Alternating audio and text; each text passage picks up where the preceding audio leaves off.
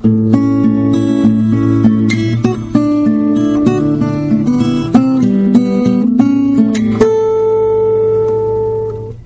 to the 121st installment of Ear to the Ground, the Land Stewardship Project's audio podcast on family farming, sustainable agriculture, local food systems, and local democracy. I'm Brian DeVore, editor of the Land Stewardship Letter. Jay Fear, Gabe Brown, Kristine Nichols, and Joshua Dukart believe that when it comes to farming, we've come to accept that our soil is a degraded resource, something that will always need to be propped up with chemicals and physical structures such as terraces and grassy waterways to keep it productive enough to produce a decent crop. Such a band aid approach to managing the soil may produce food for the foreseeable future, but it's not sustainable in the long term. The ability of soil's billions of organisms to cook up their own fertility is diminishing under such an artificial system, which has led to a vicious cycle where our humus has become increasingly dependent on inputs and extreme conservation measures. It doesn't have to be this way. Fear and his colleagues are part of an extraordinary team of farmers, scientists, and natural resource professionals who are working together in south central North Dakota to not just keep soil from being eroded away, but to go one step further.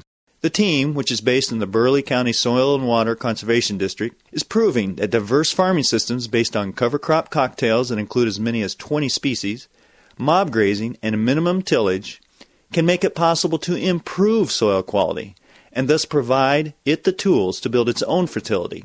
These folks are also proving that improved soil quality isn't just good for the land, it's good for the economic bottom line and can help keep farms and ranches financially viable long into the future. All this work on improving the resource is steeped in the philosophy of holistic management, a decision making framework that has helped farmers, ranchers, entrepreneurs, and natural resource managers from around the world achieve a triple bottom line of economic, environmental, and social benefits. This framework is built upon the idea that all human goals are fundamentally dependent upon the proper functioning of the ecosystem processes that support life on this planet water cycling, mineral cycling, energy flow, and community dynamics. Improving soil quality fits in this system. Burleigh County's work on making soil quality improvement the epicenter of a farming system has caught the attention of farmers, scientists, and natural resource professionals.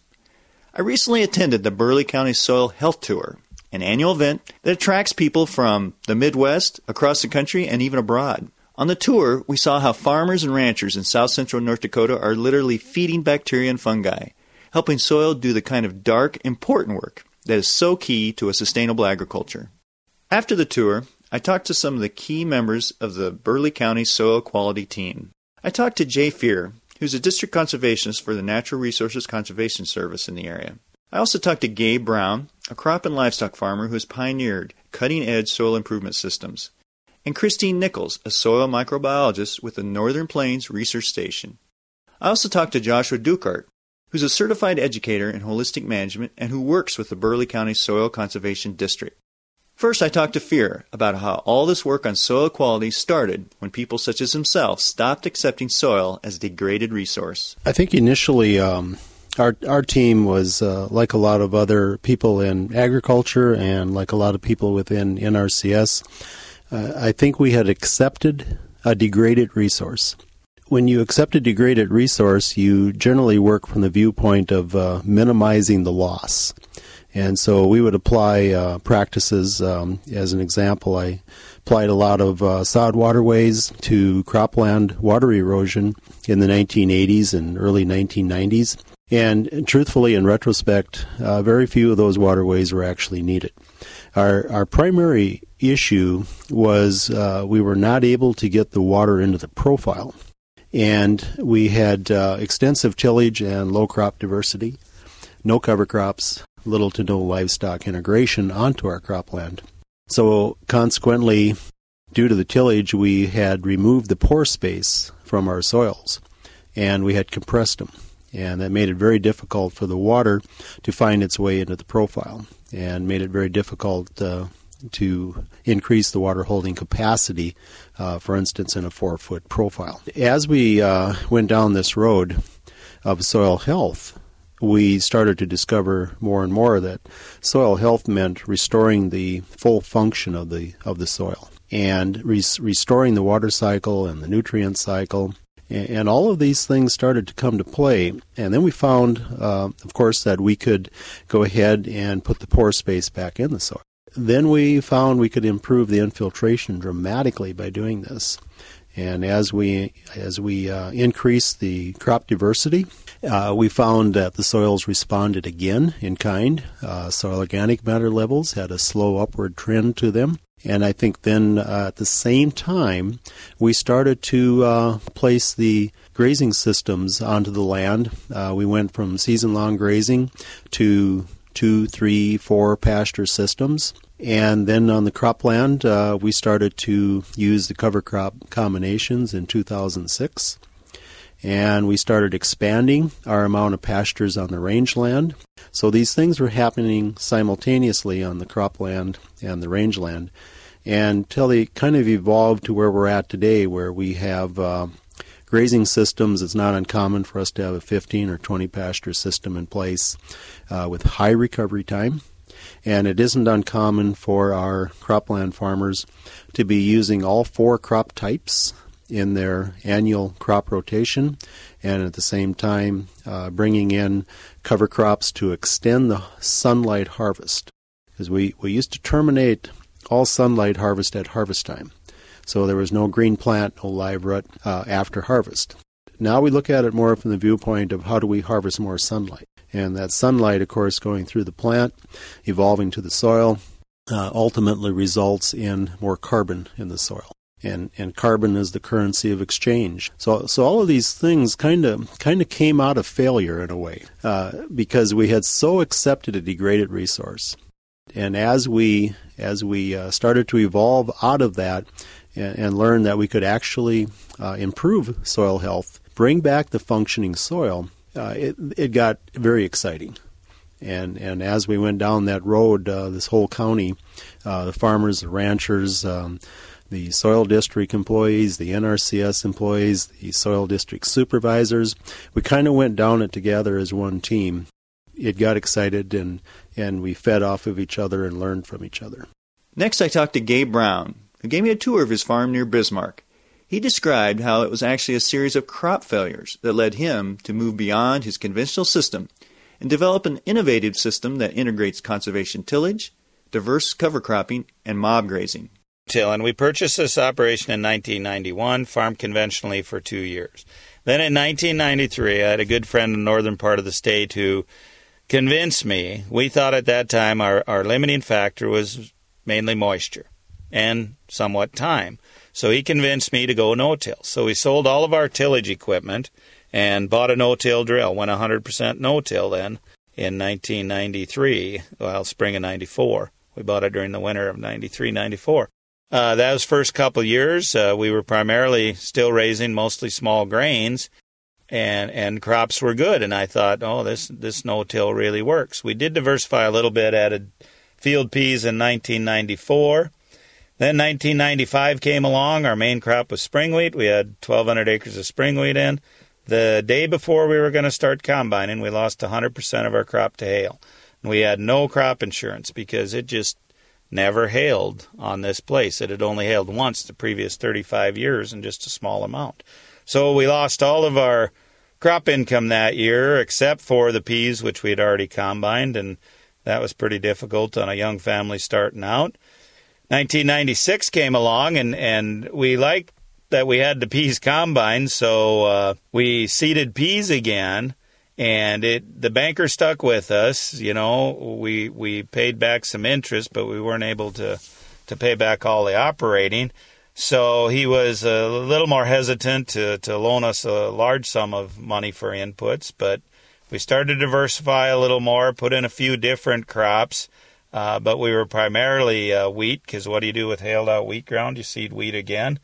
1996, we lost 100% of our crop to hail again, so that really made things difficult financial wise. Uh, but we did start to see some good happening with the soil from the standpoint of the wheat that followed the peas looked looked healthier up until the point it was hailed out. So 1997 came along. We started to diversify even more. We had added corn to the rotation, uh, put that in, and, and uh, uh, seeded some alfalfa acres because we could no longer borrow money for inputs. But 1997 was a very dry year, and nobody combined anything. It, w- it was a total crop failure. So we had had three crop failures in a row. We did start doing some work then on uh, uh, once we did get some rain later in the in the fall. We were seeding some uh, winter triticale and mixed hairy vetch with it. So I started during those three years doing a little bit of the groundwork of, of at that time I didn't realize they were called cover crops. I was just trying to get feed for the livestock together. So we started doing some other things. 1998 came along, and, and by then, three years of crop failure, things were really tough. Couldn't borrow the inputs, so we were planting more legumes and uh, things that crops that we didn't have to put a large amount of inputs in. But 1998, we lost 80% of our crop to fa- uh, to hail. So we had four crop failures in a row, and I tell people today that that was absolutely the best thing that could have happened to me and my family because we wouldn't be where we're at today on our operation if it wasn't for the adversity that we had in those four years because adversity drives change.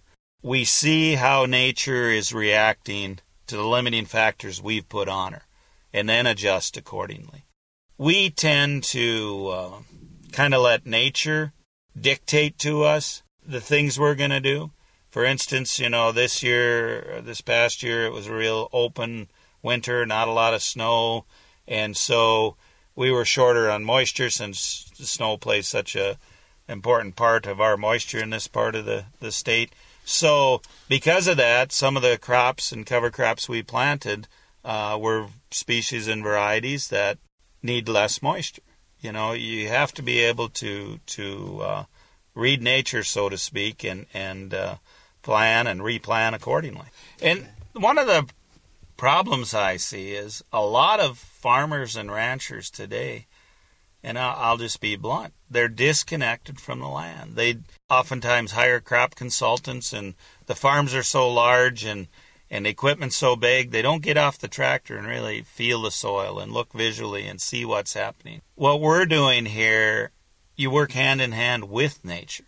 You don't work against it. So you have to be able to be more connected, so to speak, to the land, to the soil. I then traveled to the Northern Plains Research Station in Mandan, North Dakota, and chatted with Kristine Nichols about the innovations that can develop when farmers and scientists challenge each other to push the envelope as much as possible. Chris, we had talked a little bit about some really fascinating research you've been doing uh, around soil microbiology, and you are a microbiologist by trade. But Gabe, I had talked to Gabe Brown about this. He had talked about how he was starting to see some results, uh, some positive results in increasing organic matter and that type of thing on his field. And so you came out to the place and you said, "Yeah, this is great," but you didn't say, "Yeah, so everything's cool." You kind of pushed him a little bit.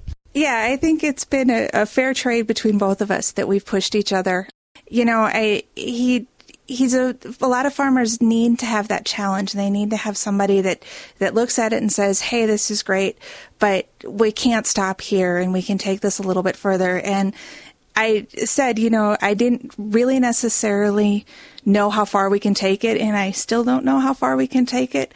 But I like the idea of not putting limitations or constraints on a system, but rather just saying, okay, you know, this is great, and we're seeing these results, and it's something that's so unexpected and so amazing, and it's great to see this stuff that I've learned about in school or I've done research on and see it actually happen in the real world now that I can see that it can happen in the real world, can we take it a little bit further? And so that's continually how I think our interplay goes is he'll see something and the producers around here will see something and I'll be like, okay, that's great. And I'll come back and I don't know how many of them know how much time I spend coming back into my office going, okay, you know, really, can we do this? And can this really happen? And, and all of this stuff. But, you know, everybody needs that that challenge to keep moving things forward and these guys are so innovative and they are so they so have that desire for a challenge that um, I don't want them to stop and I don't want them to allow me to stop. I think the next step is um, to continue to f- try and find ways to put carbon below ground. Uh, I think that and we talked about this, I think the biggest limiting nutrient in our system is actually carbon. And that's something very different for people to think about.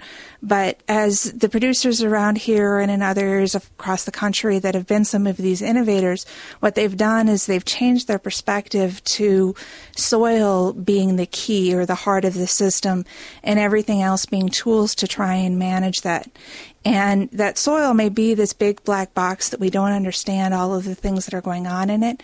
But what we can do is we can understand some of the basics of, you know, trying to get food for those organisms that are in the soil and build that soil quality and that soil health and trying to help those organisms to build some of the structure and soil and the habitat um, so that they can really do the job of being able to help with nutrient cycling and water infiltration and water holding capacity and understand what some of the keys may be to, to pushing that carbon envelope. Um, you know, the things that work here in North Dakota may not be the exact same things that work in another area, but it's the principle of, of treating the soil as the heart of the system and providing the food and the, the best environment for that soil to function that's going to be what you're trying to do. Um, so, you know, you, you have to look and make your own decisions on how it is that you're going to manage it. But again, when you put that soil in the middle, it, it really kind of helps you be able to figure out what the problems really are and what are really the symptoms. Finally, I talked to Joshua Dukart about the role holistic management has played in developing and maintaining this exciting team approach to building soil, farms, and communities. Josh, we were on the uh, the big soil quality soil health tour yesterday, and we saw some really interesting situations where farmers were um, really bringing diversity into their operations, trying to uh, integrate livestock production and crop production into their operations and uh, really build that soil health and look at that resource as kind of their their core of their operation, which a lot of operations have maybe gotten away from that a little bit, you know, and, and have focused more on the monocrop type system. And it was really exciting to see how that they were able to maybe look at something like a cover crop and realize, well, I'm not going to get immediate financial benefit from this, but it's an investment in the future of the farm. It's an investment in the resource in the long term, and uh, you know maybe an investment kind of in the my long term ability to be sustainable on this operation and in the community. You had talked a little bit at the end of the tour about you get a chance to visit with a lot of farmers and to see the kinds of things that they're doing. Talk to them a little bit about some of the frustrations they have and the barriers. And you had talked a, a little bit about how what's key is looking at the bigger picture and kind of taking a holistic view of what's going on, uh, trying to figure out a way that uh, you're not just trying to go from season to season and and look at okay, what's going to be our payout from this cash crop? Well, I think just the way you stated it was was very important. That so many of the things that these gentlemen did on the in their families on, on the tour uh, yesterday evening, and, and so many that are doing it in the county and, and across the country, is they truly are treating it like an investment. And as we all know, most of the things that we invest in, the there's not necessarily an immediate return. Uh, the return comes later uh, and hopefully uh, comes uh, consistently um, throughout the future and, and hopefully gets better over time. And when we start looking at soil health and we start looking at, um, quite honestly, the bigger picture, I think investments is a very important part of what we need to do and need to be looking at in farming and ranching. With the soil resource being kind of the foundation to everything that we do and, and providing basically the baseline for, for everything that we grow in terms of food, we need to treat that uh, as uh, a, very important factor and, and member uh, of the team almost uh, as we proceed forward. And this isn't just for the current generation, but for past generations and how they operated, uh, but probably more importantly for future generations. With the opportunity to get on a lot of different farms and ranches, uh, any given year, I have seen a number of different approaches, and there's no one recipe uh, that works for any uh, or that works for everyone, I should say. Kind of the unique, uh, customized approach to each one uh, as they have set goals, as they have learned more about uh, what nature can offer, and, and, how we can team with her in our in our movement to not only produce food but to make a profit, uh, to have a, a, certain quality of life that we desire and to put all of that into perspective. Now, the bigger picture to me means a little bit of, of looking at the model. Uh, and, and, an analogy is being able to look at the forest first uh, before we concentrate on any uh, one individual tree. The problem is, is that so much of the information that we receive and so much of what's advertised and, and just human nature in general is that we can really focus in on one tree. Maybe it's something that we really like, maybe it's something that we consider really important, but we can never take our focus off of the bigger picture because we truly need to be effective in the things that we do first, then we can start looking at trying to become efficient at those things. But quite honestly, if we become efficient uh, too quickly uh, on the wrong things, we just go where we don't want to go that much quicker. So the big picture to me has a lot to do with the model that we follow, and the holistic model has proven time after time to be very, very effective. Has helped get uh, family members and business team members on the same page, helping them all pulling in the in the same direction. And it's just simply amazing uh, how many operations have gone from being fairly fragile situations uh, to being very stable situations uh, when they find the balance of finances, uh, biology, and, and ecological portion uh, of their landscape, uh, but also very much the social aspect and valuable relationships. Well, I think there's a there's a number of different variables that have played uh, into this, and, and, one of those is definitely uh, their ability uh, to to build in management flexibility. And I've heard this time and time again with producers as they've uh, gone down this road, is that once they're into it a few years, as they've focused on soil health, as they've started to manage more holistically, is now they talk about when when nature or, or markets or conditions throw them a curveball uh, they automatically can jump to plan B or C or D. And they have that management flexibility and they feel very good about that. Now, that's not to say that they don't have to do their homework and they don't have to study up and, and pay attention, but they are able to know that they have options available to them, and, and that's what takes a lot of the risk uh, out of this. The other thing is that a number of these producers have really taken ownership of, of the low input, low cost type approach meaning that so much of what we do is not limited by the amount of money that we have or the amount of technology that they have, but it's limited only by the creativity uh, um, that these people have. And that has grown uh, a lot, I believe, in the last uh, decade or more. And I think a lot of it is attributed to providing uh, support to these people that are that are independent and creative thinkers, uh, providing platforms like last night for those people to be able to share what they do and know that uh, there's not judgment placed on what they do, but more excitement uh, about how someone else can take a general concept tweak it to their own operation, fit it to their own goals, and be able to take it home the tour last night was well over uh, uh you know 100 to 150 people. Uh, the first tours years and years ago, from what I understand, you'd have 10 to 15 people, but it has slowly grown, and I think one of the major components to that is having people willing to uh, speak for the resource itself and most importantly, not necessarily speak about programs or, or speak about uh, cost share or speak about those things, but speak about why you would utilize those as tools.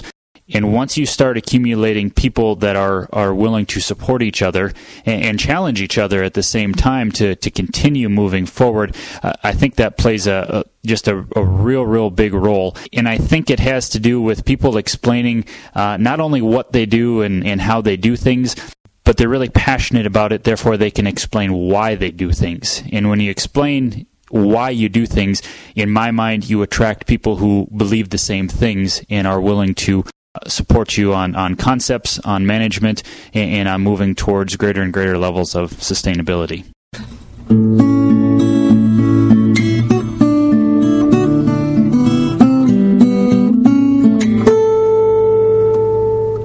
For more information on Burleigh County's work in improving soil quality, see www.landstewardshipproject.org and search the keywords soil quality and Burleigh County. Burleigh County is spelled B U R L E I G H. If you have comments or suggestions about this podcast, contact Brian DeVore at bdevore at landstewardshipproject.org or you can call 612-722-6377. Thanks to Laura Borgendale, Western Minnesota musician, for Ear to the Ground's theme music. And a special thank you to all of Land Stewardship Project's members who make initiatives such as this podcast possible. If you're not a member, visit landstewardshipproject.org to learn how you can support LSP. Thanks for listening.